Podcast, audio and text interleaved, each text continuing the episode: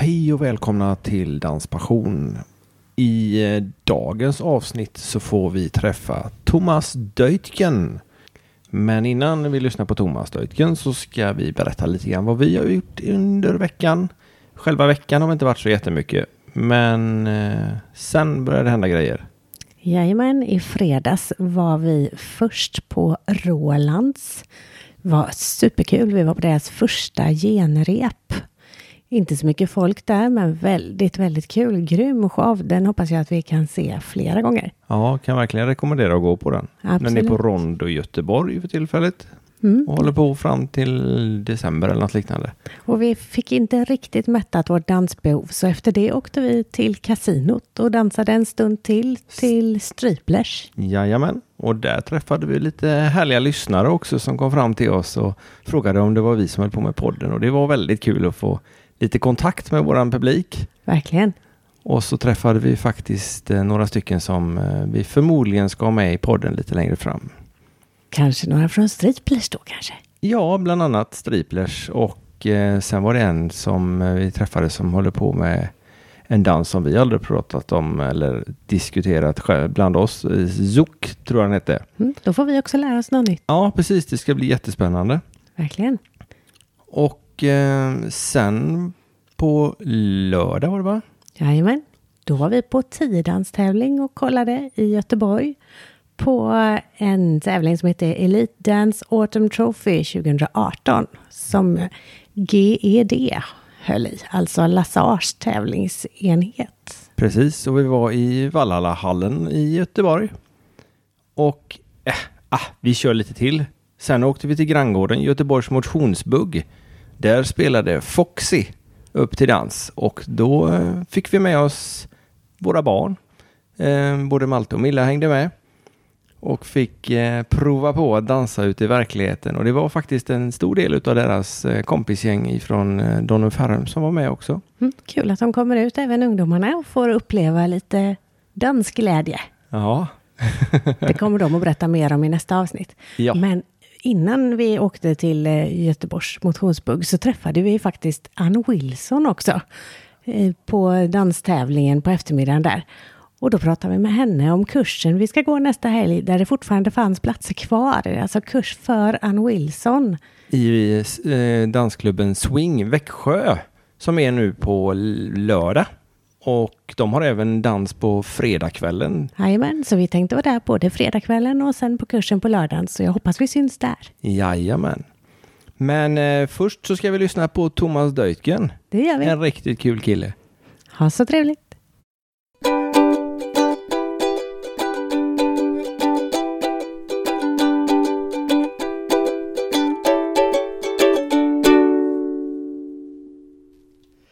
Hejsan allihopa och eh, välkomna till dagens avsnitt av Danspassion. Och idag har vi med oss en väldigt intressant gäst. Han är radiopratare, dansarrangör, författare, radioproducent, dansbandsexpert och när jag pratade med en av mina kunder idag så sa han, när jag, när jag sa namnet så sa han Dansbandskungen. Thomas Deutgen, välkommen hit. Tack så hemskt mycket. Jättekul att du kunde ta dig tid och eh, komma hem till oss och snacka lite dans och dansband. För det, man kan inte prata med Thomas Deutgen utan att prata dansband. Nej, Det går inte. Tydligen inte.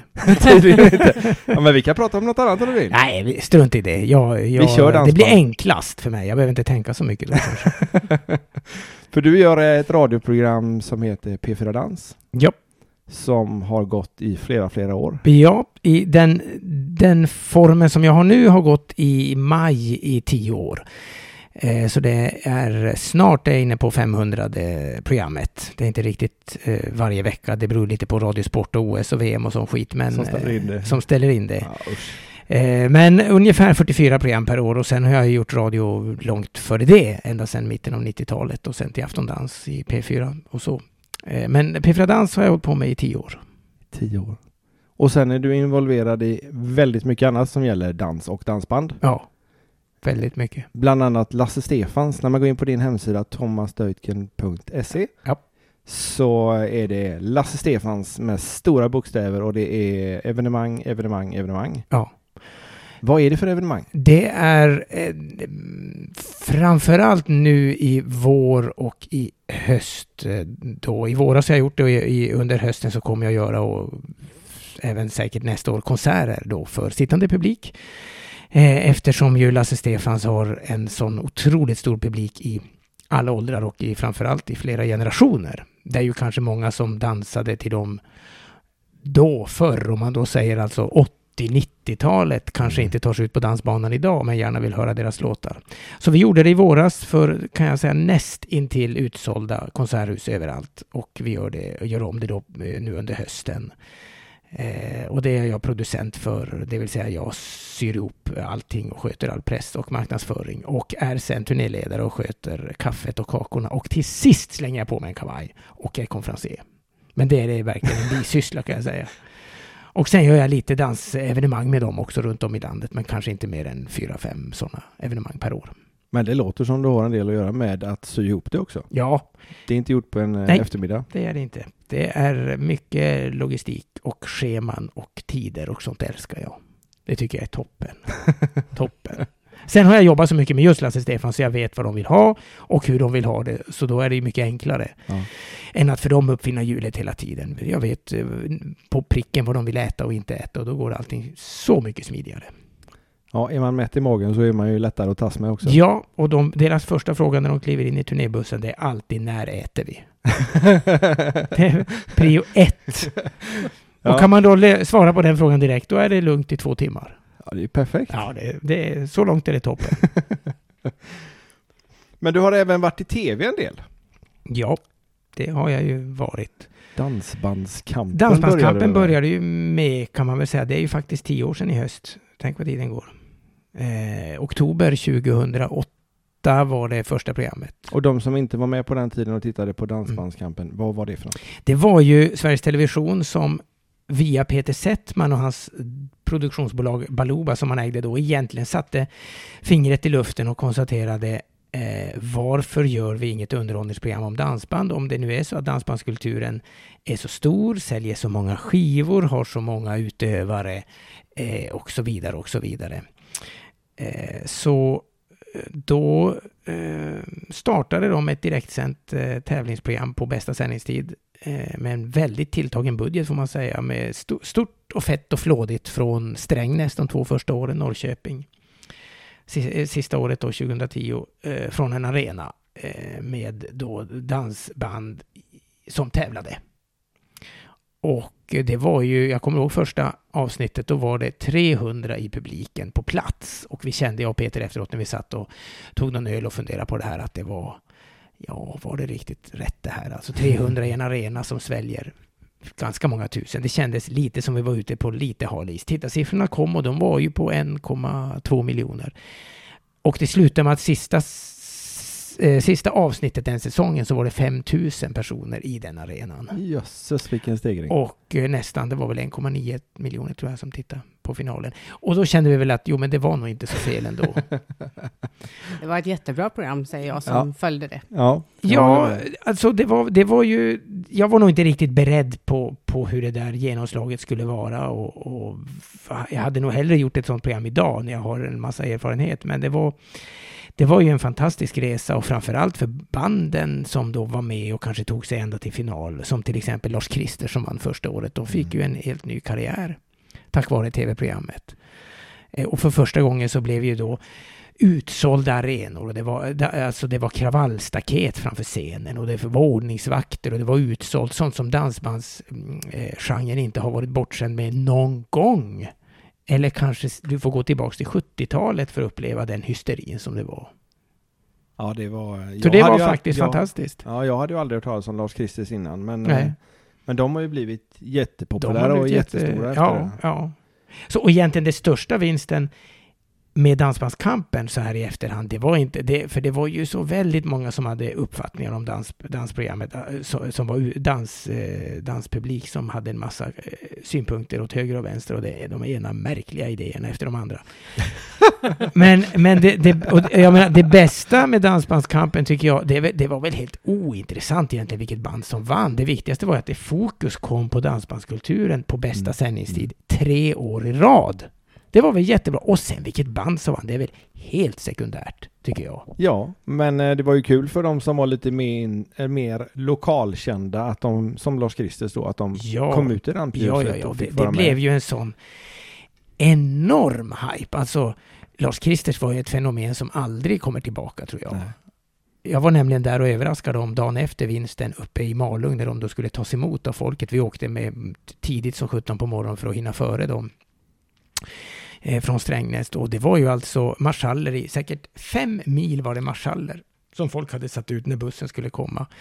Eh, det, var, eh, det var alltså hela Älvdalen och halva Dalarna på det där torget för att ta emot de här människorna och sen då skivkontrakt med Sony och, och eh, platinaplattor och en helt ny värld för dem. Och även, ska jag säga, för Scott som ju kom tvåa. De Ja, hade ju kämpat sida vid sida i ganska många avsnitt. Och Scott kom tvåa.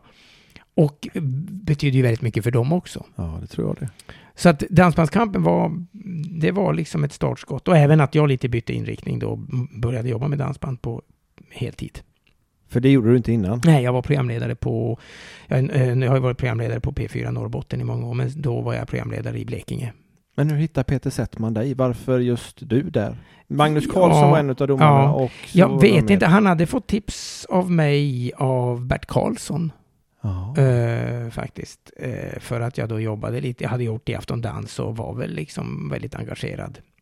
Men lite mer då på lokal eh, nivå. Hade skrivit en hel del för Danstidningen får jag lov också.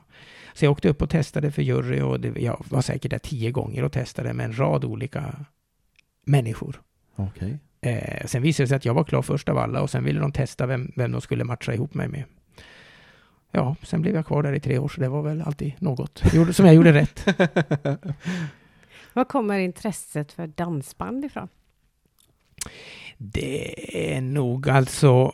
mm, Det har nog vuxit fram lite grann alltså när jag var liten och så där var inte det något särskilt. Det var... Det var... Jag, jag lyssnade inte så mycket på dansband vill jag tro, men det kanske jag gjorde. Min mamma lyssnade på dansband och min pappa lyssnade på jazz. Eh, Men det blev ju inte jazzkampen direkt, utan det blev ju dansbandskampen istället. Så det var väl dansband som vann då. Sen gick jag på en danskurs på eh, gymnasiet med mina klasskompisar. Och då uppe i, i eh, Boden då, som jag kommer ifrån, så var det ju väldigt många i min ålder som var ute och dansade. Bugg då, eller? B- dansade, Dansade vad som helst? ja. Eh, Bugg och foxtrot. Och då hette det något så, också ett otroligt töntigt namn. Det hette Ungmoget. Det var då dåtiden, så nu pratar vi då slutet av 80, början på 90-talet. Då var det den benämningen. Och då var det alltså den tidens, det låter som man är urgammal, men den tidens då moderna band som spelade, då hette det Ungmoget. Och då var det, det Bogart och så var det Svenssons och vad kan de heta mer? Martinez var det väl också. Ja, som spelade. Och Perikles naturligtvis. När de kom så var det väldigt viktigt eh, att om man då åkte till Piteå, jättestort Folkets hus, plats för, tror jag, 1500 personer. Kom man efter 22 var det utsålt. Oj. Förstår, Ja, det är ju helt orimligt idag att tänka sig att det någonsin skulle bli utsålt på en danskväll. Tyvärr, kan man väl säga. Men, men så, och det höll jag på med ganska många år att få runt så med, med ombytesskjorta och drack kaffe och massarino och tyckte det var toppen. Det kan jag tänka mig. Vi har nog faktiskt varit på några ställen där det har blivit utsålt även eh, nu. Oj, Då kanske inte har varit jättestora ställen, men ändå. Det man har ska varit väl aldrig fullt. ha utsålt. In med publiken när man någon gång kan ha det. Herregud, det är väl bättre att folk är inne och svettas än ute och fryser. Tycker jag. Så sant, så sant.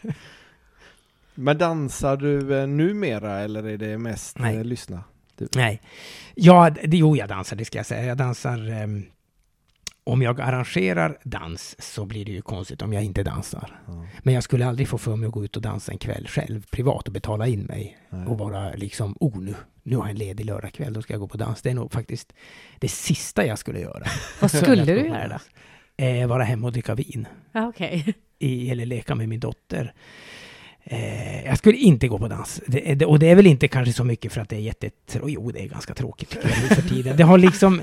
Det, ja, men det, det blir... Jag, då, egentligen är det så att jag vill gå på dans och så vill jag sitta vid ett bord och så vill jag äta mat och så vill jag dricka vin och så vill jag dansa lite grann och så vill jag kanske själv också bestämma när och med vem jag ska dansa. Men jag förstår ju det att det är jättemånga som vill prata dans med mig. Jättemånga. Och det är väl kul, men inte när jag är ledig. Och så är det kanske jättemånga, kan vara som vill dansa med mig. Och det vill inte jag. Så mycket. Och då är det bättre att vara hemma.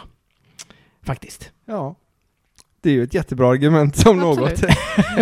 Men ibland kan jag, jag kan sakna det ibland faktiskt, att vara på dans. Och, på, eh, som jag och mina kompisar förr, förr då var på Ölandsveckan och, och, och så eh, ett par år i rad. Vilket var vansinnigt roligt då. Men jag inser att det skulle inte vara nu om jag åkte dit. Nej, jag skulle bara- annorlunda. Jag skulle bara minnas hur det var förr. Och förr var förr och nu är nu. Och sen dansar inte din fru heller? Eller? Eh, Ja, inte så där jätte. Hon tycker väl att det är väl, ja, vars så. Men inte att hon tycker att det är så kul. Men hon är musiker, Hon är musiker, hon sjunger. Inte i dansband då? Nej, nej, nej, hon, hon tycker inte om dansband. Hon tycker det är som fläktbrus, sa hon i en intervju. Faktiskt. Tycker du om dansband egentligen då, eller är det bara ett jobb? Eh, jag ska säga att det är en samvetsfråga. Det är väl så här att det har ju blivit annorlunda nu när jag jobbar med dansband. Ja. På alla möjliga sätt. Så är det ju ett jobb i första hand. Det är lite synd tycker jag, det där att det lätt blir ett jobb istället för en passion som det kanske Ja. är från början. Ja. Nej, det är inte... Passionen är väl när jag skickar fakturan. Det Och är det- din Det danspassion. behöver, det behöver inte vara dåligt. Jag gör ju så gott jag kan, naturligtvis. Men, men när liksom äkta, om man säger då att jag åka iväg och, och liksom nu ska vi åka till något ställe i skogen och fikakorgen och allt sånt där. Jag, kan- jag kan, det kan jag verkligen sakna, men det är liksom ingen passion längre Nej. alls. Eh, med det. Därmed inte sagt att jag tycker att jag gör ett dåligt jobb, men, men jag gör det, mer, det är nog mer professionellt än passion idag. Ja. Ska jag nog säga. Men eftersom podden heter Danspassion så Mm. Ja. måste vi ju fråga alla våra gäster. Absolut! Har du någon danspassion eller vad är danspassion för dig? för mig. Ja, det kan väl kanske... Det är nog mera alltså ur ett entreprenörsperspektiv.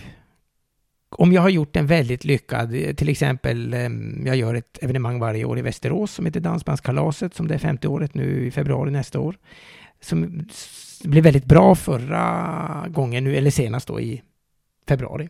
Med Bonus som gjorde comeback på lördagskvällen och det var, det var väldigt mycket folk. Det, då kan jag känna att det gick väldigt bra och att jag eh, är ganska nöjd. Och någon slags passion i att genomföra väldigt bra evenemang. Så där ligger nog passionen idag mer än själva genomförandet att dansa.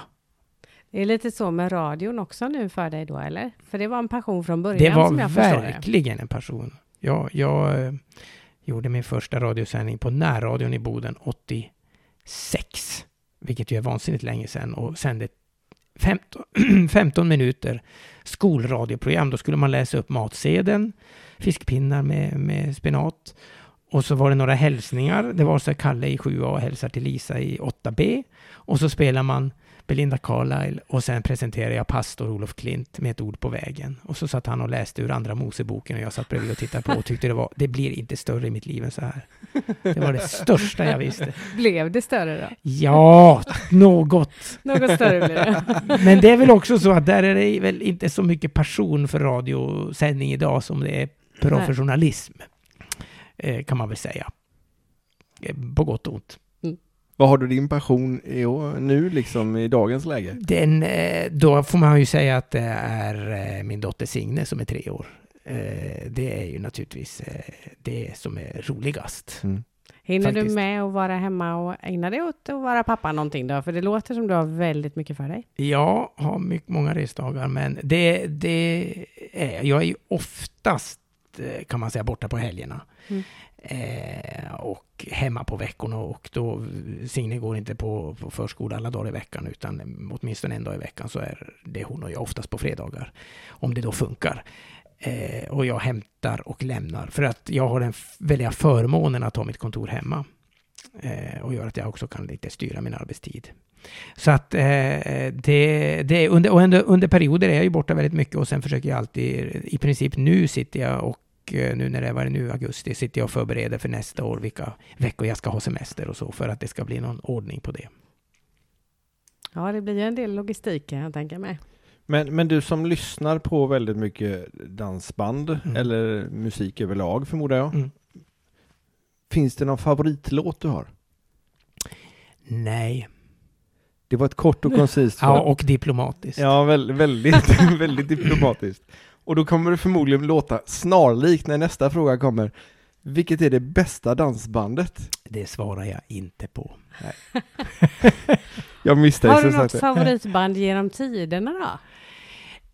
Eh, Jag, De behöver inte finnas längre. nej, nej, det förstår jag. Jag, jag, fan, jag. Jag tycker så här att det finns... Det, det, alla tidsperioder har ju sina band och, och, och så där. Jag kan gå, alltså, det är ju också så att det man minns från när man dansade, eller när jag dansade som mest, är ju också väldigt bra bara för att då får man en massa minnen som...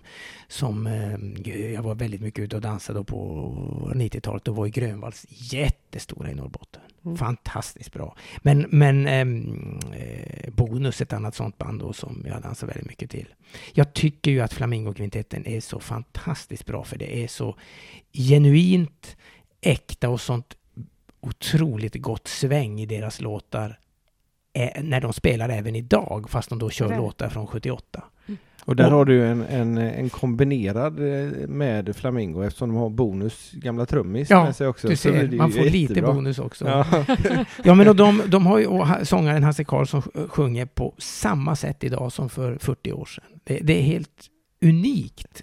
Och sjunger de här låtarna och man ser ju också den här nostalgin hos den publik som var med då Ja. på 70-talet och 80-talet. Eh, fantastiskt band tycker jag. Så det är nog faktiskt ett band jag håller väldigt högt inom tiderna för de, de håller liksom stilen. Mm. Samma klass fortfarande. Sam, absolut Mm. samma klass fortfarande. Det är som en, de bara är uttagna från en film från 76. Och, och så står de där på scenen och det har inte hänt någonting. Och det är något fantastiskt över det. De har liksom inte förnyat sig ett dugg. Toppen. Det är sällan det är toppen, men kanske Ja, just men i det. Flamingos fall, jag tror att det finns inte en människa som skulle vilja gå på Flamingokvintetten och så vill jag höra dem köra låtar av Beyoncé. Nej, Äh, det, Nej, det ligger väldigt mycket i det. Så dumt. Ja. Det är väl klart att vill du gå på Flamingo eller går du dit så ska de spela Näckrosen blommar och sånt. Annars blir ju alla jättebesvikna. Ja, ja, vi var faktiskt eh, på ehm, Cinderella. Cinderella heter den ja. Och där spelade de tillsammans med något band. Ja. Men i alla fall, jag kommer inte ihåg vilket andra. Nej. Men eh, det, var, det var faktiskt riktigt bra. Det var lite trångt. Mm. För det var mycket folk. Ja, du ser vad positivt. det är men- alltid positivt att det är trångt. Men de såg fortfarande ut att njuta av att spela också. Ja. det Ja. tycker jag är roligt De när man går ha ut. jättekul. det gör de och det är ju också roligt för att de spelar ju liksom inte ihjäl sig idag. De behöver ju inte det. De har ju, det, det är de ju stolta över att de, de säger det själva att de har ju sina feta pensioner såklart sen, sen guldåren och, och, och de gör sina konserter i konserthus, nästan alltid också fullsatta. Ja. Och så spelar de till dans kanske, jag tror inte ens att det är 20 gånger per år. Nej. Och Det då hade blir det ju tur. naturligtvis, då blir det ju kul Ja. såklart att spela de här gamla låtarna än om de skulle hålla på 150 kvällar per år. ja, men det är klart, det blir ju inte uttjatat på samma sätt. Nej, nej. Utan det blir en revival istället.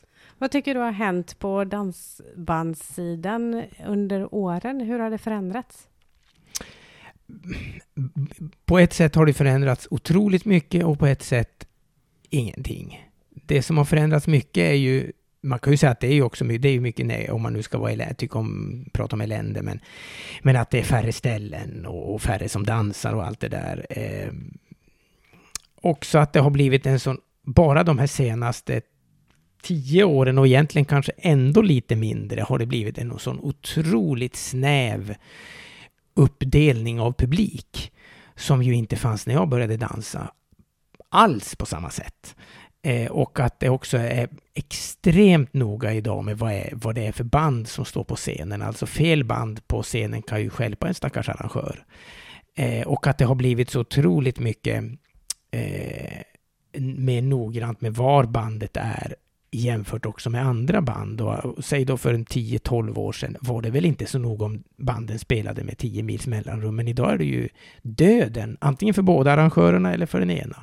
Om det är 10 mils mellanrum, men för 30 år sedan kunde det vara 3 kilometer mellan och det spelade ingen roll, det var tusen personer överallt. Eh, och det är ju väldigt tydligt idag. Och att det finns så få band som drar... Dels finns det få band som drar jättemycket folk. Det är i princip bara ett. som drar de här stora skarorna, Nämligen? Lasse Stefans.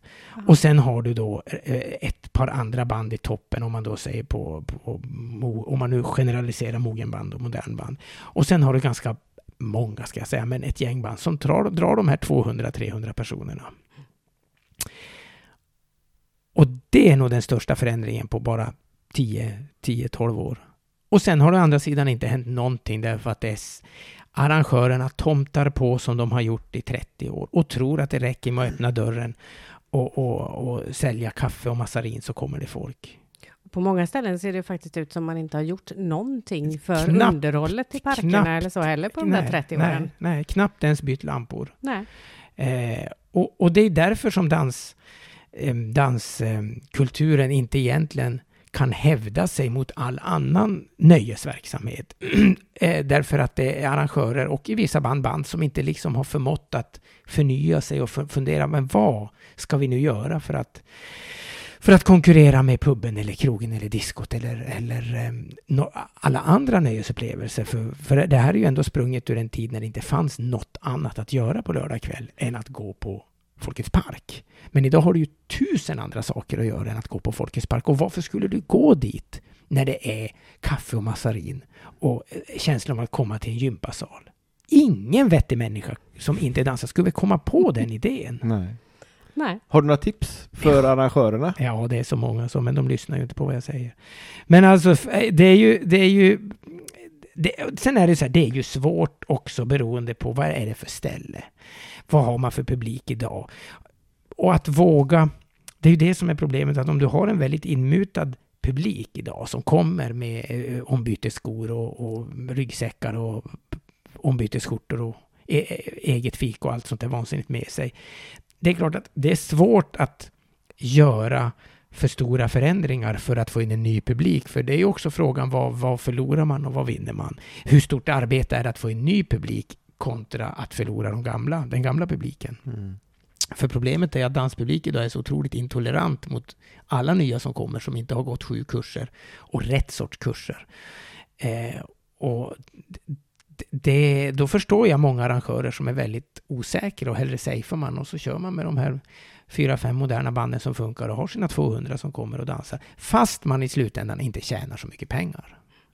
Och det är det jag tycker är tråkigt, att fler dansarrangörer måste börja tänka på att man i första hand ska tjäna pengar. Det är det viktigaste. När jag, jag har träffat rätt mycket arrangörer och pratat så frågar de och frågar då, ja, men hur ska vi tänka och hur ska vi göra? Jo, men börja med att tänka som företagare.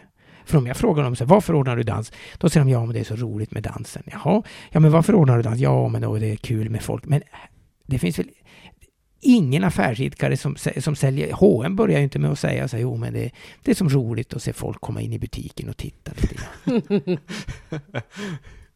Men man måste ju tänka på att pengarna är det viktigaste. Sen ska man göra så bra evenemang som möjligt. Men, men om inte pengarna finns med som ett incitament, då tänker man ju inte heller på att företagsmässigt. Om man, ja men det är väl roligt kanske att tjäna någon krona till sist. Det är klart att du aldrig kommer att tjäna en krona om det inte är ett argument. Och tjänar man inga pengar så till sist kommer den där eldsjälen som arrangerar dans och lägga ner. Eller bandet som kämpar och kämpar och harvar och harvar. Då kommer de också inse att nej, men det, det är meningslöst, vi tjänar inga pengar på det här. Och då är det inte höja entréavgiften som är någon lösning utan det är snarare att hitta på Ja, grejer ja, inne då. ja, det är det. Och ja, till, ja, ja, också höja entréavgiften. För det är ju generellt sett obegripligt att du kan gå på... Du kan utan problem betala 500 kronor för en konsert, eller 600. Eller om det är jul, 700 kronor för att höra Christer Sjögren, till exempel, en timme. Men att folk klagar över om det kostar 200 kronor i entré för fyra timmar eller tre och en halv timme livemusik. Det är självklart att man ska kunna höja entrén eh, också. också. Eh, men det funkar ju egentligen bara om man bestämmer sig, om arrangörer bestämmer sig för att ja men nu gör vi det, nu höjer vi till 250 kronor. Ja men då, då är ju alltid argumentet ja men då kommer väl ingen då? Nej men då får det väl vara så. Om folk då är så snåla så att de tycker att det 50 kronor gör skillnad. Mm. Nej, jag vet inte. För mig är det fullständigt självklart att är det så att då 10 inte kan komma, ja men då, då, då kanske vi har kunnat vara utan de 10 personerna ändå, för de kommer ändå klaga på något annat. Då är det kaffet som det är kallt eller det, golvet är för halt. Det finns ju några dansarrangemang som lyckas och få väldigt mycket folk Ja. ändå varenda år. Och det Ja. är ju till exempel Öland Ja. och det är Malung. Ja. Och där är ju helt överbefolkat, så intresse finns ju uppenbarligen ändå. A- absolut. Det är klart att intresset finns. Och sen är det väl de här, både Öland och i, i viss mån då Ekebofestivalen utanför eh, Ängelholm och så Malung, lever ju naturligtvis också på sin tradition. Att herregud, har haft Öland och Malung i så många år, så kommer ju folk bara för att man vet att då kommer det mycket folk. Det, det roliga är att när man väl sen är på plats så hör jag ju oh, så många som klagar på att det är mycket folk.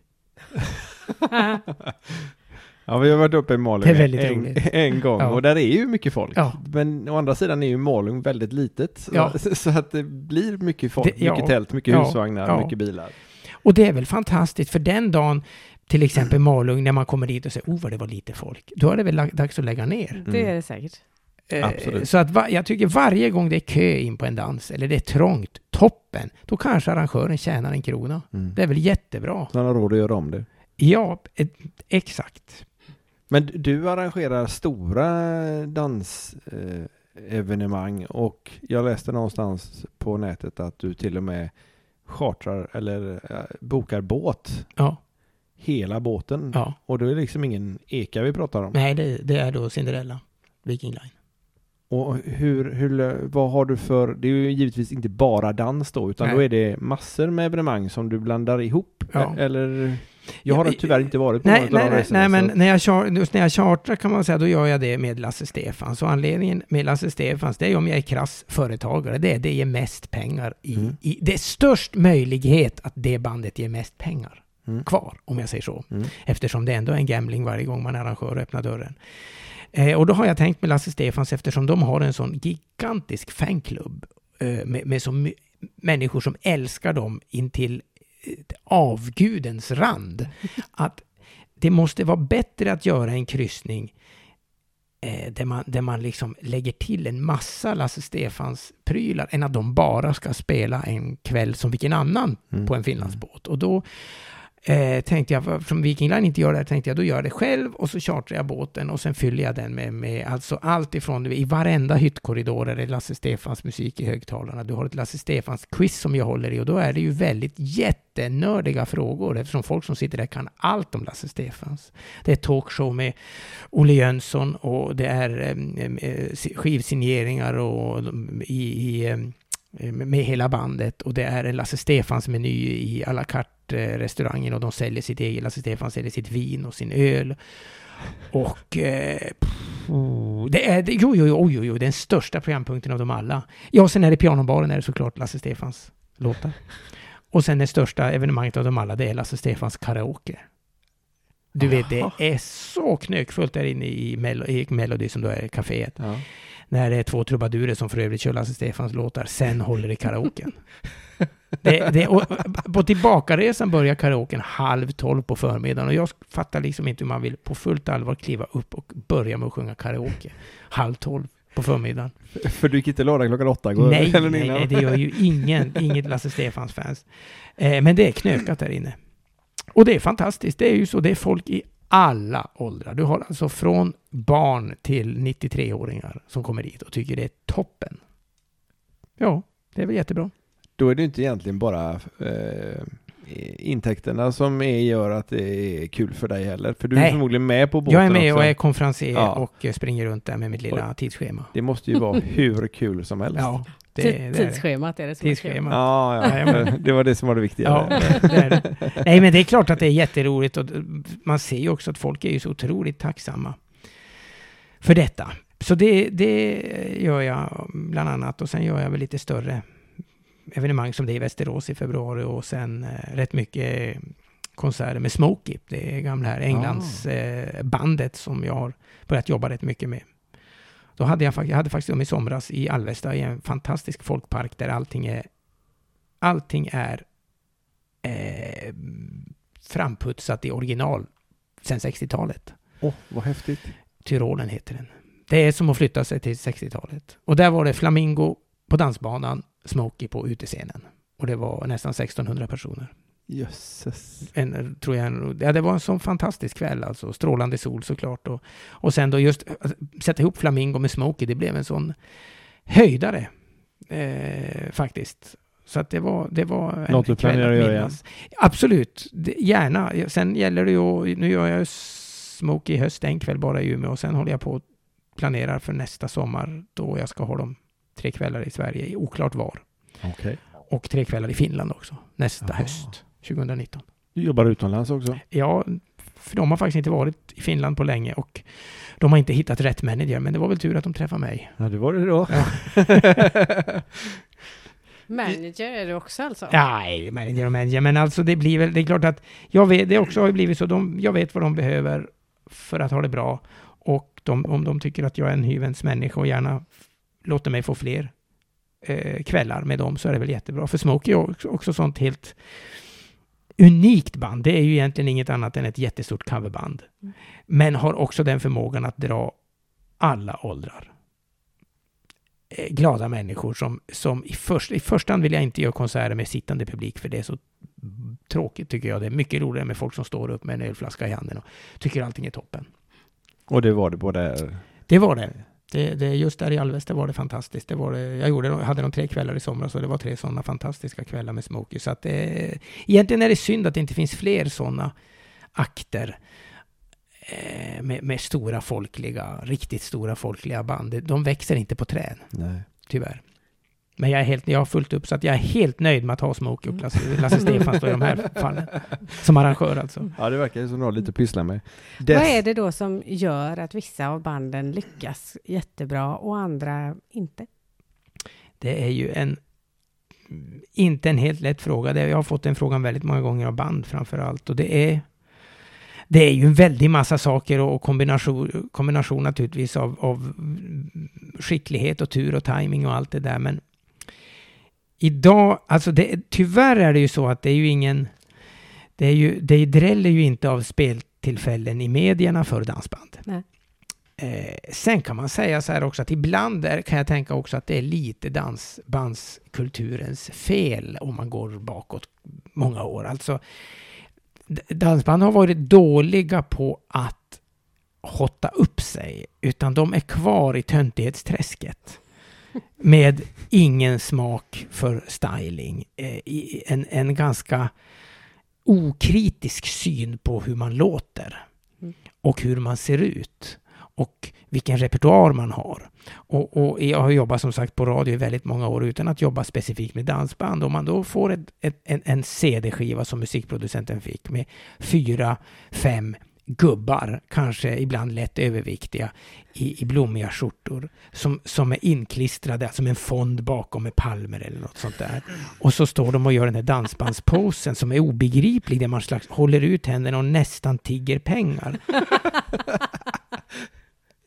Det är klart att den skivan åker direkt utan lyssning i papperskorgen. Det är inget, det är inget konstigt med det. Men då gnäller alltid dansband, vi blir aldrig spelade i radio. Nej, men har ni funderat på varför? Det kanske inte låter så bra. Och band envisas fortfarande idag med att till exempel, det är så viktigt för många band att ge ut ett helt album. Och så får jag albumet och lyssnar på det. Och, och det är ingen rättighet att bli spelad i P4 Dans heller, för det måste hålla kvalitetskrav. Framförallt måste ju sången, det måste funka. Och ibland tänker jag att de pengarna de la ut det här stackars bandet på en hel skiva, lägg det på en riktig producent och en låt. Eller två låtar istället för att liksom slänga ut så mycket pengar på, på en hel CD-skiva. Och ibland är det, och sen spelar det ingen roll att många band som är väldigt duktiga och har svårt att nå igenom därför att de är dansband. Och det är ju kanske inte alltid dansbandets, i alla fall, deras fel, utan det är, den här, det är en, en, också då en kombination med, med radio och tv-producenter som får ett rött skynke när det är dansband. Det spelar ingen roll hur bra de än är.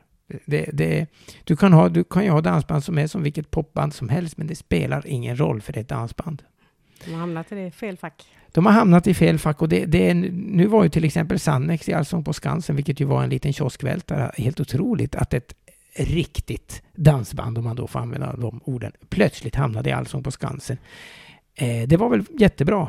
Sen noterar jag ändå, det gör jag varje gång, att när det är då dansband i Allsång på Skansen, då måste man ändå bygga upp en liten dansbana. Mm. Och så Mm. måste ändå folk dansa. Och det vet jag varför. Det är för att tv-producenten i tv-huset kan lite grann ah, pusta ut inför sina coola kollegor och säga vi hade ju en dansbana där. Ungefär som att man måste dansa till ett dansband. Varför det? Jag gjorde ju några program i Tack för, dan- Tack för dansen i TV4 för Ja. några år sedan, där banden fick berätta sina historier, se- sex program, som hade väldigt bra tittning och det var och så enormt många som hörde av sig och skrev på Facebook och de var ju så arga. Det var ju dans, dansare allihopa som var så otroligt njugga för detta och tyckte det var skandal och hemskt, usch och fy och, och så vidare och så vidare. Man bara, jag bemötte nästan ingenting för att det, är ju, det går inte att övertyga de som har bestämt sig redan. De var upprörda. Varför dansar man inte? Det är ju, det är ju dansband. Jaha. Ja, varför det? Därför att dansbanden för en gångs skull skulle få vara artister och få berätta om sitt liv, få spela sin musik utan att man filmar en massa människor med huvuden som guppar runt och man kan inte få en enda snygg bild på bandet för du ska ha en massa tomtar som buggar runt. Men detta förstod ju inte danspublik. Inte det alla. låter inte som dansare är din favoritkategori Nej det, nej, nej, nej, det är det inte. Men jag har, också, jag har ju också träffat och diskuterat med så många som har sån annorlunda bild av vad dans och nöjesliv är. För, Okej. för det första är det ju inte nöje för många, det är ju ren motion. Och att i första hand så är det nästan som att de är eh, alltså, eh, eh, talibaner, alltså det ska inte vara roligt. Man ska dansa med varann och det är så otroligt mycket regler. Alltså dolda regler. Och kommer du på det stället då måste du stå där om du kommer från den orten och du måste ha gått Oj. de och de kurserna. Och man, jag blev uppbjuden i Västerås då när jag hade dansbandskalaset av någon tjej som kom och frågade eh, Ska vi dansa? Ja, sa jag. Eh, och så frågade hon då vilken fox dansar du? Och då blev jag jättenervös. Eh, och undrar liksom, vadå? Jag, jag förstod inte frågan tills jag naturligtvis vet att det är ju massor med, man kan ju inte bara dansa det går det ju idag. Utan det finns så mycket dumheter. Det är powerfox och, och socialfox. Vad är det? Det Ingen aning. Nej. Och sen har du, du har naturligtvis Gnust och sen har du Dirty Fox och du har Bluesfox och Kizumba Fox. Har Jajamän. ni hört så dumt? Och Latin Fox och jag vet inte allt vad det, Det är. enda som händer de här stackarna som har betalat massa tusentals kronor till de här eh, danslärarna, det är ju när de kommer ut på dans. Det finns ju inte ett dansband som spelar Kizumba Fox. Nej. Och vad gör de då med sin kunskap? Ja. Svaret på frågan till eh, tjejen som frågade var att jag dansar originalet. Och det förstod hon inte vad det var. Riktig foxtrot med andra ord. Ja, jag vet inte. Jag tog mig fram ganska smidigt i alla Ja. fall. Men, men eh, det, det, är så, det, det har blivit så otroligt eh, uppdelat allting. Och det är ju bara att, alltså jag tycker det bara är tokigt. Men är inte det en pengafråga för de som har kurserna? För de, absolut, de har lyckats. Mm. Ja, all heder till dem, för de tittar i plånboken. Det handlar ju inte om att, att och världen måste... Kizumba Fox, det, det kommer nu som en löpeld genom världen. Det är ju för att danslärarna har insett att här finns det marknad. Japp. Och, det, och det är väl, jag säger, det är helt okej. men man kan inte tro att man kan komma ut på en vanlig danskväll med Donnes eller Blender och tro att nu är det dags för Kizumba Fox, för då får man stå mycket. Ja, det är väldigt bra. Väldigt, väldigt roligt att lyssna på dig. Och Ja. eh, det Ja. är ett väldigt intressant och trevligt program du har på söndagarna också. Och nu funderar jag på, är det du själv som väljer all musiken eller är det någon annan som gör det Nej. för dig? Det gör jag. Det gör du. Det Ja. innebär att du måste lyssna på väldigt mycket musik Ja. eller är det liksom att du bara ser, lyssnar du hela låtarna eller lyssnar Ja, alltså det är ju så att jag har ju lyssnat på väldigt mycket dansband då under åren och eh, egentligen, alltså, jag har ju grunden för det och får ju också väldigt mycket frågor om och folk har väldigt mycket åsikter om musiken, vilket ju är roligt för det visar att P4 Dans engagerar såklart, för det är det enda egentligen återkommande programmet, eh, riksprogrammet i radio och tv som spelar dansmusik du? Mm. Och speglar danskulturen. Och det är 500 000 lyssnare, vilket ju är fantastiskt bra. Eh, och jag lägger ner mycket tid på musiken för att det ska vara en blandning av nytt och gammalt. Och vad man lägger i nytt, mm, ungefär brukar jag tänka att det är i alla fall ett, ett och ett halvt år, det räknar jag som ny Mm. musik. Och det ska vara, det ska, det ska, det ska inte vara mer gammal än ny musik om man säger så. Eh, För det kommer ju faktiskt ut ett 30-tal dansbandsplattor varje år. Av varierad kvalitet. Men ändå. Ska det vara blandat även i stilen? Ja. Eller, Ja, det ska det. Och det ska vara det är väl egentligen där jag får mest frågor, alltså varför spelar du så mycket då som många kan tycka är gammal inom citationstecken? Mm. M- eh, Alltså Klassisk mo- dansband. mo- mogen dans, om man då säger att det kan vara Mats Blads eller Claes Löfgrens och, och så vidare och så vidare. Därför att det är fortfarande den största marknaden är mogendansen. Det är fastän många av de som dansar ute till moderna band gärna vill låta mycket att det, är det här som är det, det, det handlar mogendans, det är något som är på utgång. Men det, de facto är det inte så. Det finns fler, dels finns det betydligt fler mogenband, det finns eh, betydligt fler mogendansställen, de säljer betydligt fler skivor. Och av, om man säger att det är 20 låtar på, i, i ett program, bara för att ta ett snitt, så kanske det är eh, en tredjedel så kallade moderna band. Och två tredjedelar inte. Och sen en blandning också av eh, eh kvinnor och män som sjunger. Också en blandning av någon gammal, riktigt gammal låt, om vi då pratar 70-tal eller tidigt 80-tal. Och Det är ett väldigt plock med det där, Mm. eh, ska jag säga. Det kan jag tänka mig, för det finns ju några låtar att välja mellan. Det finns väldigt många låtar. Och det bästa av allt är att jag kan nästan varenda låt. Så jag, om det inte är ny musik då, så behöver jag verkligen inte lyssna en sekund på låten, annat än lyssna. Jag lyssnar på slutet för att se hur lång den är. Sen behöver jag inte lyssna en sekund. Praktiskt. Ja, det är väldigt bra faktiskt. Men du skriver lite musik också? Ja, det gör jag. Lite grann. Det är en kompis och jag, vi har hållit på i några år. Ihop med Henrik Setson, som ju är en väldigt... Eh, eh, en, riktig... Eh, han jobbar med väldigt mycket olika saker. Han gör ju väldigt mycket låtar också. Producerar dansband. Så vi, jag och Lasse, som han heter, min kompis, vi träffas eh, med väldigt ojämna mellanrum. Så gör vi kanske två låtar. Och sen så vi får vi inte ut allt, men, men det mesta får vi väl ut. Och så satsar vi på att göra ett par, tre stycken varje år, eller fyra stycken kanske per år. Och så träffas vi och dricker vin och äter mat och har det som en liten hobbysyssla. Dansbandslåtar då? Ja. Är det någon som vi känner till? Det, jag vet, det vet jag inte. Eh, vi hade med två låtar på Donnes senaste album nu. Titelspåret Grabben från landet och en annan låt som heter mm, Boogie Woogie någonting party. Titelspåret från Donnes förra platta också. Akta dig för svärmor. Jaha. Den har jag faktiskt hört. Ja, du ser. Ja. Ja, men lite, jag tycker att det är roligast att skriva roliga texter med lite glimt i ögat. Mm. Den text som jag är faktiskt mest stolt över, den gjorde vi till Rolands och den heter Dubbelfaktura. Den har vi också Den hört. vi Vem, vem tror du jag kan lura med min dubbelfaktura? Där är du dessutom med i själva Ja. låten. Jajamän. Men där Roland ringer och skäller ut mig för att han inte har fått någon lön. Mm. Och texten är då självupplevd? Ja, eller? ja till, vi- försöker- till viss del. Men, men det är väldigt roligt att göra just sådana här lite grann då humoristiska låtar. Vi tycker att det är väldigt roligt att dansa till sådana låtar Ja. också. Ja. Sen är det ju tyvärr inte så att dansbandsbranschen dräller av band som kan göra låtar sådana låtar rättvisa, ska man ju säga. Eh, det är ju ett fåtal egentligen. Det är Lars Kristers såklart, det är Rolands och kanske då i viss mån Donnes med lite glimt i ögat. Men många band är också väldigt strikta, de följer sin mall och vågar liksom inte gå utanför ramarna. Eh, på gott och ont. Men du pratade om stil och klädsel och liknande förut på omslag. Mm. Då, är ju, då kommer ju Rolands osökt in med tanke på deras fantastiska scenkläder Ja, och även Lars Kristers. ja, Eh, de gör ju parodi på tidigare ja. eh, klädslar. Men ehm, är det någonting som du rekommenderar för, för andra dansband? Nej. För att få lite uppmärksamhet? Ja, ja och nej. Jag tror att det är klart att man ska som band ha sin stil och känna sig bekväm med det. Och jag tror att man, man kan nog inte lura sin publik. Lars Kristers gör ju det, det är i och för sig lite intressant, för Lars Kristers gör ju det som en hyllning till dåtidens största idoler, som i deras fall var Flamingo och eh, Striplers.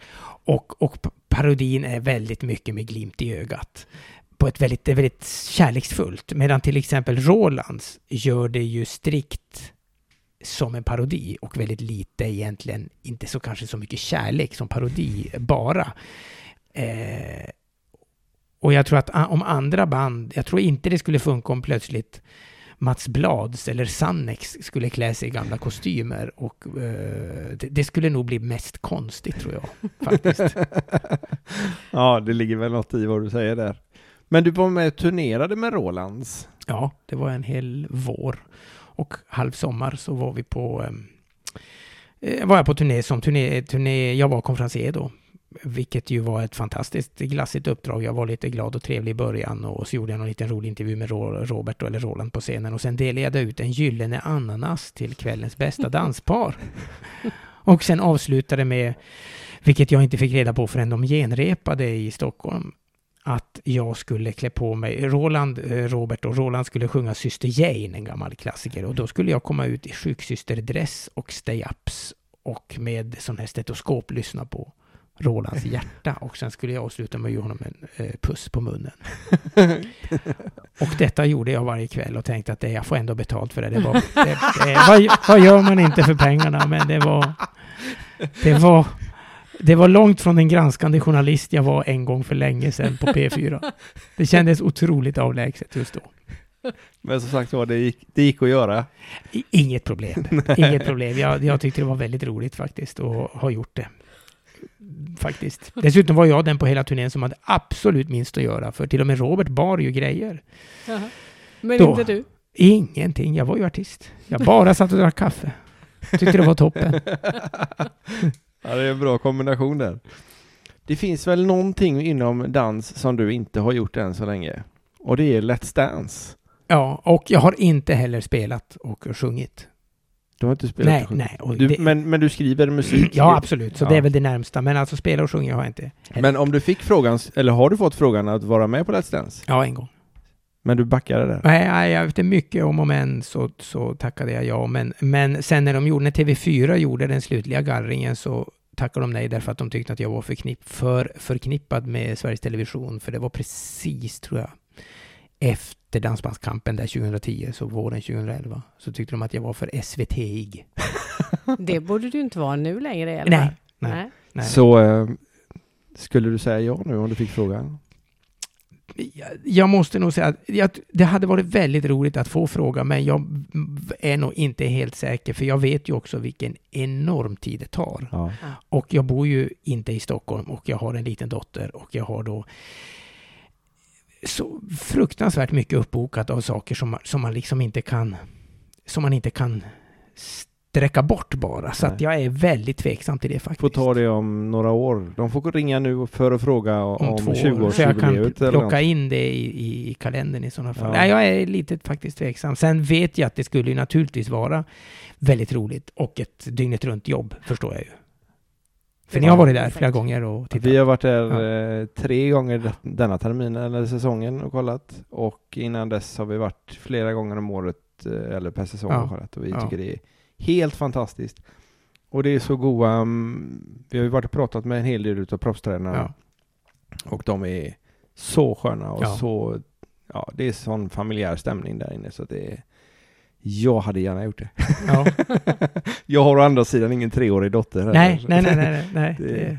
Eller så mycket... Vi kanske får satsa på att bli lite mer kändisar först också. Ja, jag tror kanske. det kan behövas. Kan ju vara så. kan, kan ju vara så. jag vet inte om det är något kriterium kanske. Jag Än så det. länge, även om jag ibland inte alls känner till vilka det är som är med. Men det är ju för att jag liksom, jag, jag fattar, det är sådana här bloggare som jag inte känner till överhuvudtaget. Nej, men det är samma här. Men man känner ju till dem efteråt. Ja, ab absolut, absolut. Så absolut. Att, men sen vet jag inte hur jag skulle klara mig heller. Jag, jag, visst, bugg och foxtrot i alla fall. Foxtrot, det går väl bra. Men du vet när det är sånt där tjatsch och hålla på med höfter och sånt. Jag är så otroligt blir väldigt tillknäppt och jag tycker det känns väldigt konstigt. Jag tror att det hade varit jättekul att se dig i Let's Dance. Ja, jo, jo. Och sen hade det varit nyttigt för dig också. Det hade absolut varit nyttigt.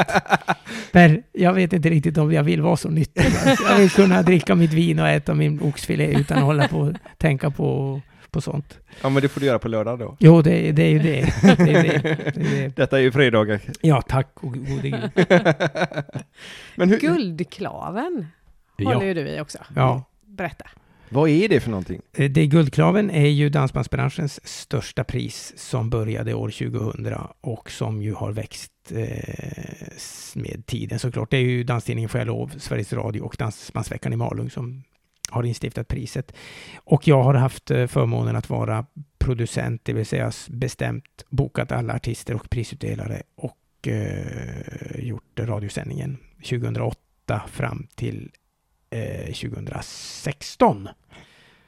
Eh, 2017 eh, var jag pappaledig och 2018 eh, så eh, fortsatte de med Linda Bengtzing som Mhm. programledare och någon annan producent. Men jag har ju ändå gjort det ganska många gånger och tycker att det har blivit en fantastisk gala, får man säga. Med, jag tror att jag räknar efter att det är nog närmare hundratalet olika artister som har uppträtt där under det. Och i alla fall, alla fall de år jag haft det. Och alla stora folkliga artister har varit där. Eh, vilket har varit en, en otroligt, eh, en- alltså en väldigt uträknad idé hos mig att ska man lyfta dansbandsgenren, för innan var Guldklaven ganska mycket en, jag ska inte säga att det var en intern angelägenhet, men det var man höll det på en, branschen delade ut priser till varann. Men jag tycker att ska man höja statusen för dansbandsbranschen så måste man titta utanför och det är branschen generellt sett ganska dålig på. Man navelskådar väldigt mycket.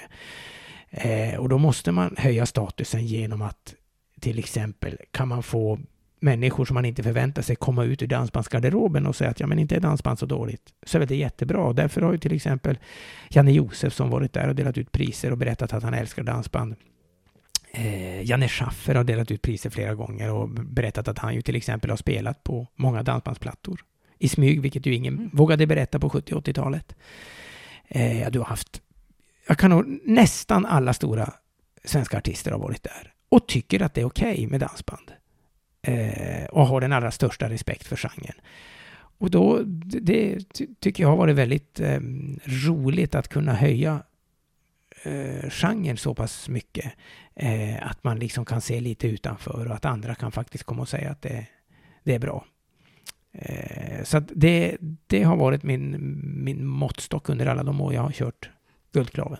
Och det är alltid i Malung som den här festen är? Eller? Ja, Mm. det är den alltid. Början på Dansbandsveckan? Början på, det inleder ju Dansbandsveckan eh, på söndag, söndagen där i mitten av juli. Och de biljetterna till, till själva galan säljer ju slut på, det tar inte många dagar så är de utsålda Okej. faktiskt. Eh, och det brukar ju vara en fantastisk stämning där på kvällen. Såklart när det är en massa dansbandsmusiker och bransch och vanliga fans så blir det ju otroligt ehm, eh, ja, hög, hög, hög volym och väldigt, väldigt mycket glädje. Och det som också är lite roligt, jag är ju varje år på, jag sitter i Grammisjuryn för några olika kategorier, kan man tänka sig dansband också. Och eh, då är jag på Grammisgalan varje år och det är väldigt, det, den är den är som precis motsatt som Guldklaven. För Guldklavengalan är väldigt hjärtlig. Det är väldigt glad stämning. Folk är väldigt tillåtande. Om konkurrenten vinner så blir man inte sur utan man applåderar och tycker att det, det är liksom kul. Det finns en väldig hjärtlighet och värme. Det är väl lite dansbandens gemensamma Ja. firmafest? Ja, men, men när man kommer på Grammisgalan så är det väldigt kreddigt. De har väldigt svårt att applådera om någon Jaha, vinner. Väldigt, det tittas väldigt mycket snett. ja. Och ska man gå upp och vara pristagare så ska man också helst Helst ska man inte gilla att få pris. Och ska man upp och tacka så tackar man genom att skrika tack som fan. Eller, eller vara lite avmätt. Mm. Vilket också är väldigt fraktfullt mot publiken. För det är ju ändå de som gör att man har fått det där priset. Ehm, och inget av det finns på Guldklavengalan. Och det tycker jag är något, eh, jag tycker det är väldigt positivt faktiskt. Får jag lov har du jobbat tillsammans med också tidigare? Ja, jättemycket har jag skrivit i förlov. Hur länge har den tidningen funnits, tror du? Eh, Jättelänge i alla fall. Den har funnits sedan 90... Kan det vara början av 90-talet? Och hur länge skrev du för dem? Ja, du, fram till för ett par år sedan. Jag har nog säkert skrivit för dem. Jag har varit redaktör också i lite olika omgångar. Men i alla fall i... I alla fall minst tio år. Mm. 12 år kanske. Eh, Men, men när, jag, när det börjar bli så mycket och med, med, med, med, tv och med radio och allt så känner jag väl att det, det får väl vara något jag drar ner på. Kan väl vara en Och jag kanske inte kan vara liksom överallt. Jag kanske inte ska göra radioprogram och vara med i tv och skriva låtar och eh, göra Guldkraven och skriva i Får jag lov. Kanske inte. Nej. Det är ju kul om man släpper in några Ja, andra också. ja. Ja, så att jag eh, la ner det. Men det är så att du gillar dansband egentligen? Ja, Eller är du egentligen hårdrockare? hårdrock? Jag är absolut hårdrock. Jag döljer det bara oerhört väl. Nej, det är klart att det finns, jag gillar dansband. Och som sagt, jag har verkligen förändrat. Det är verkligen mycket jobb för mig med dansband. Mer än att det är liksom ett intresse som det var från början. Men gillar man inte sitt jobb och gillar inte det man gör så blir det inget bra Nej, resultat. nej, nej, Men uppenbarligen så har du ett bra resultat. Ja. Du- Så du kan ju Ja. liksom inte verkligen hata det. Nej, utan- absolut inte. Absolut inte. Absolut inte. Men det är inte så att när jag, om man säger att jag, när jag är ledig så är inte det första jag gör att jag drar igång en dansbandsskiva hemma. Vad är det du gillar med dansband?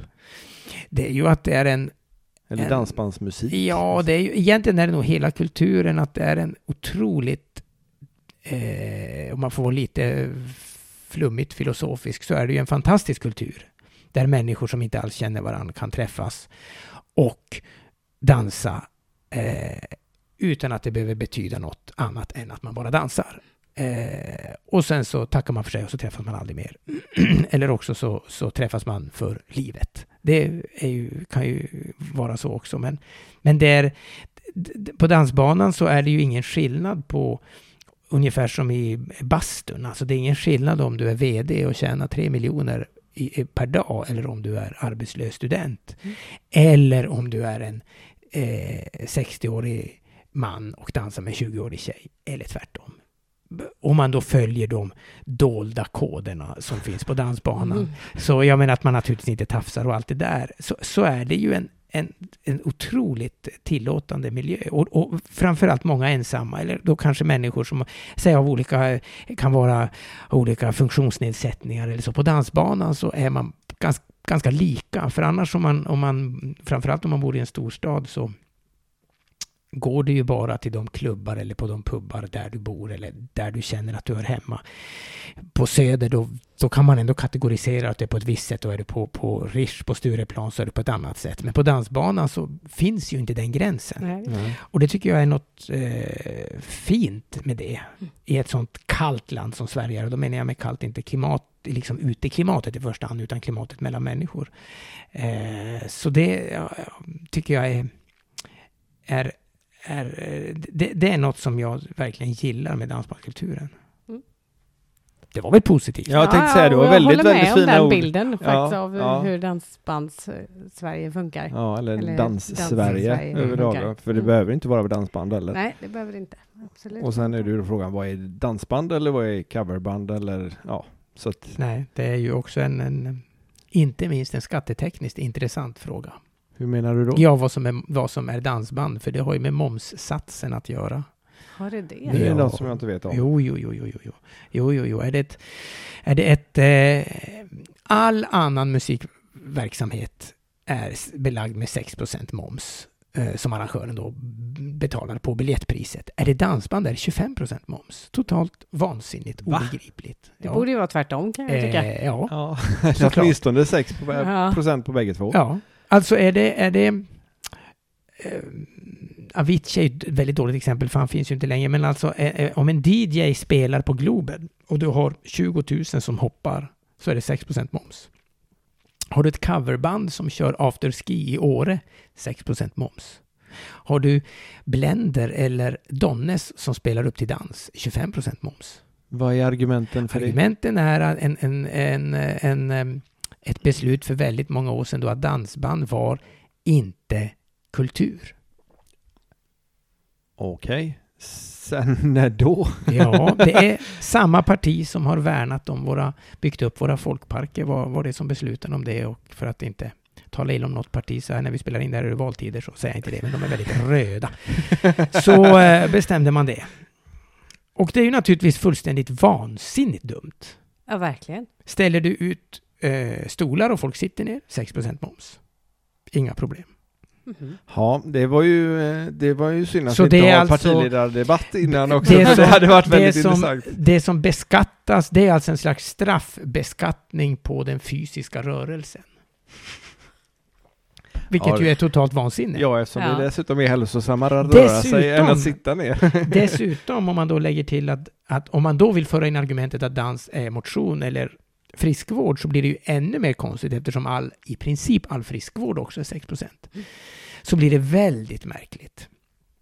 Och eh, eh, om, dan, om då coverbandet spelar dansbandslåtar på afterski och folk börjar dansa, är det då 6 eller 25 procent? Vet ni det? Eh, nej. Nej. Det är 6 procent, för det är ett coverband. Men Så- varför finns det då dansband Ja, överhuvudtaget? just det. Bra fråga. Mm. Men, men när man eh, Det är, är väldigt konstigt. när man är arrangör så här då, kan Mm. man då har dansbanden, om man säger då Blender Mm. exempelvis, Mm. då har de kategoriserat sig själva som ett dansband, inte Ja. som ett coverband. Nej. För de flesta kör ju ändå mest covers. Ja, mycket i alla Om fall. inte annat så på ett 50% annat Typ. band, kanske ett Ja. dansband. Ja. Men det är ju inte många som kör bara egna Nej, låtar. nej, Nej, nej. Det men men inte. det, det, det, det är en väldigt intressant fråga när man börjar bena i den. Eh, och eh, eh, det, det finns ju arrangörer som eh, inte skriver ordet dans, utan skriver då att det är, mm, säg då, Blender 2100. Ja, sen kan inte jag svara på vad den arrangören momsar, men, men, men om folk vill börja dansa, det kan man ju inte hindra. Man kan ju också... Det, det, det, det, Men nu behöver man inte danstillstånd längre. Nej, jo, det måste man. Inte måste man det? Jo, det måste man. Men det har ju ingenting, det har ju bara med antalet ordningsvakter att göra. Jaha. För att dans betraktas som väldigt stökigt nämligen. Ja, I statens Fruktansvärt ögon. stökigt. Fruktansvärt stökigt. Nej, det är så dumt, så dumt, så dumt. Så. Faktiskt. ja, det var ju jätteintressant aspekt det här. Ja, Så att det, verkligen. ja, Ja. det får man eh, se om vi kan forska vidare åt ett annat håll.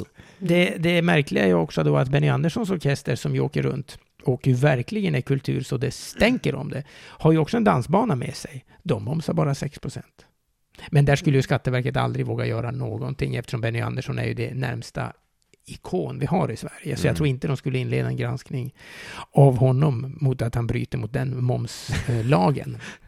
Ja, det har varit fina Nej. rubriker. Ja, ja, men det är en väldig orättvisa i alla fall. Ja, absolut. Eh, eftersom ju eh, många arrangörer har det ganska tufft ekonomiskt. Och att då, jag tycker egentligen så här att ska man sänka dansmomsen, visst man kan göra det för att underlätta ekonomin för arrangörer, men framförallt ska man göra det av principiell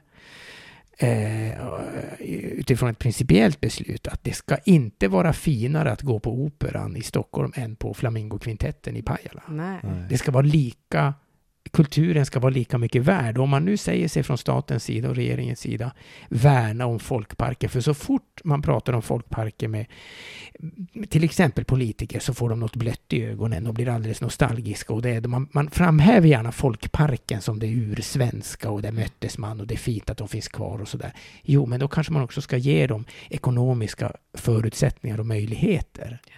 Eh, och naturligtvis, framförallt principiellt säga, det är lika fint med eh, mogendans som med teater eller rockkonsert med Mm. Bruce Springsteen eller något annat. ja, för kultur är det ju verkligen med, Ja. med att Ja. gå ut och dansa. Ja, absolut. Det- Men när den här kulturen är i värsta fall eh, död och begravd då, om x antal år, då kommer politikerna att sitta och säga oh, dansbandskulturen, oj så fint vi hade det i Sverige, det var något fantastiskt. Och så kommer Ja. dansband att spelas i P2. Det tror jag läste ett citat från Ja, dig. jag tror det om hundra år, då kommer mina program att represseras i P2 som, som kultur. Fint som fasiken kommer det att vara då. Ja. Ja, det är också något att se fram emot. Eller kanske inte. Eller kanske inte det. Nej. Vad är det för någonting som spelas i bilstereon på hemvägen sen då? Och det kan vara... Det låter ju det låter som jag supergammal nu och vilket jag kommer på att jag blivit efter... Annars kan det ju vara Ja. lite taktiskt att säga att det är Danspassionpodden. Ja, det är Danspassionpodden. Förlåt, förlåt. Jag har faktiskt inte hunnit lyssna på de tidigare avsnitten, men det ska jag göra. Annars blir det väldigt mycket P1, vilket ju låter astråkigt. Och sen, så det säger jag inte.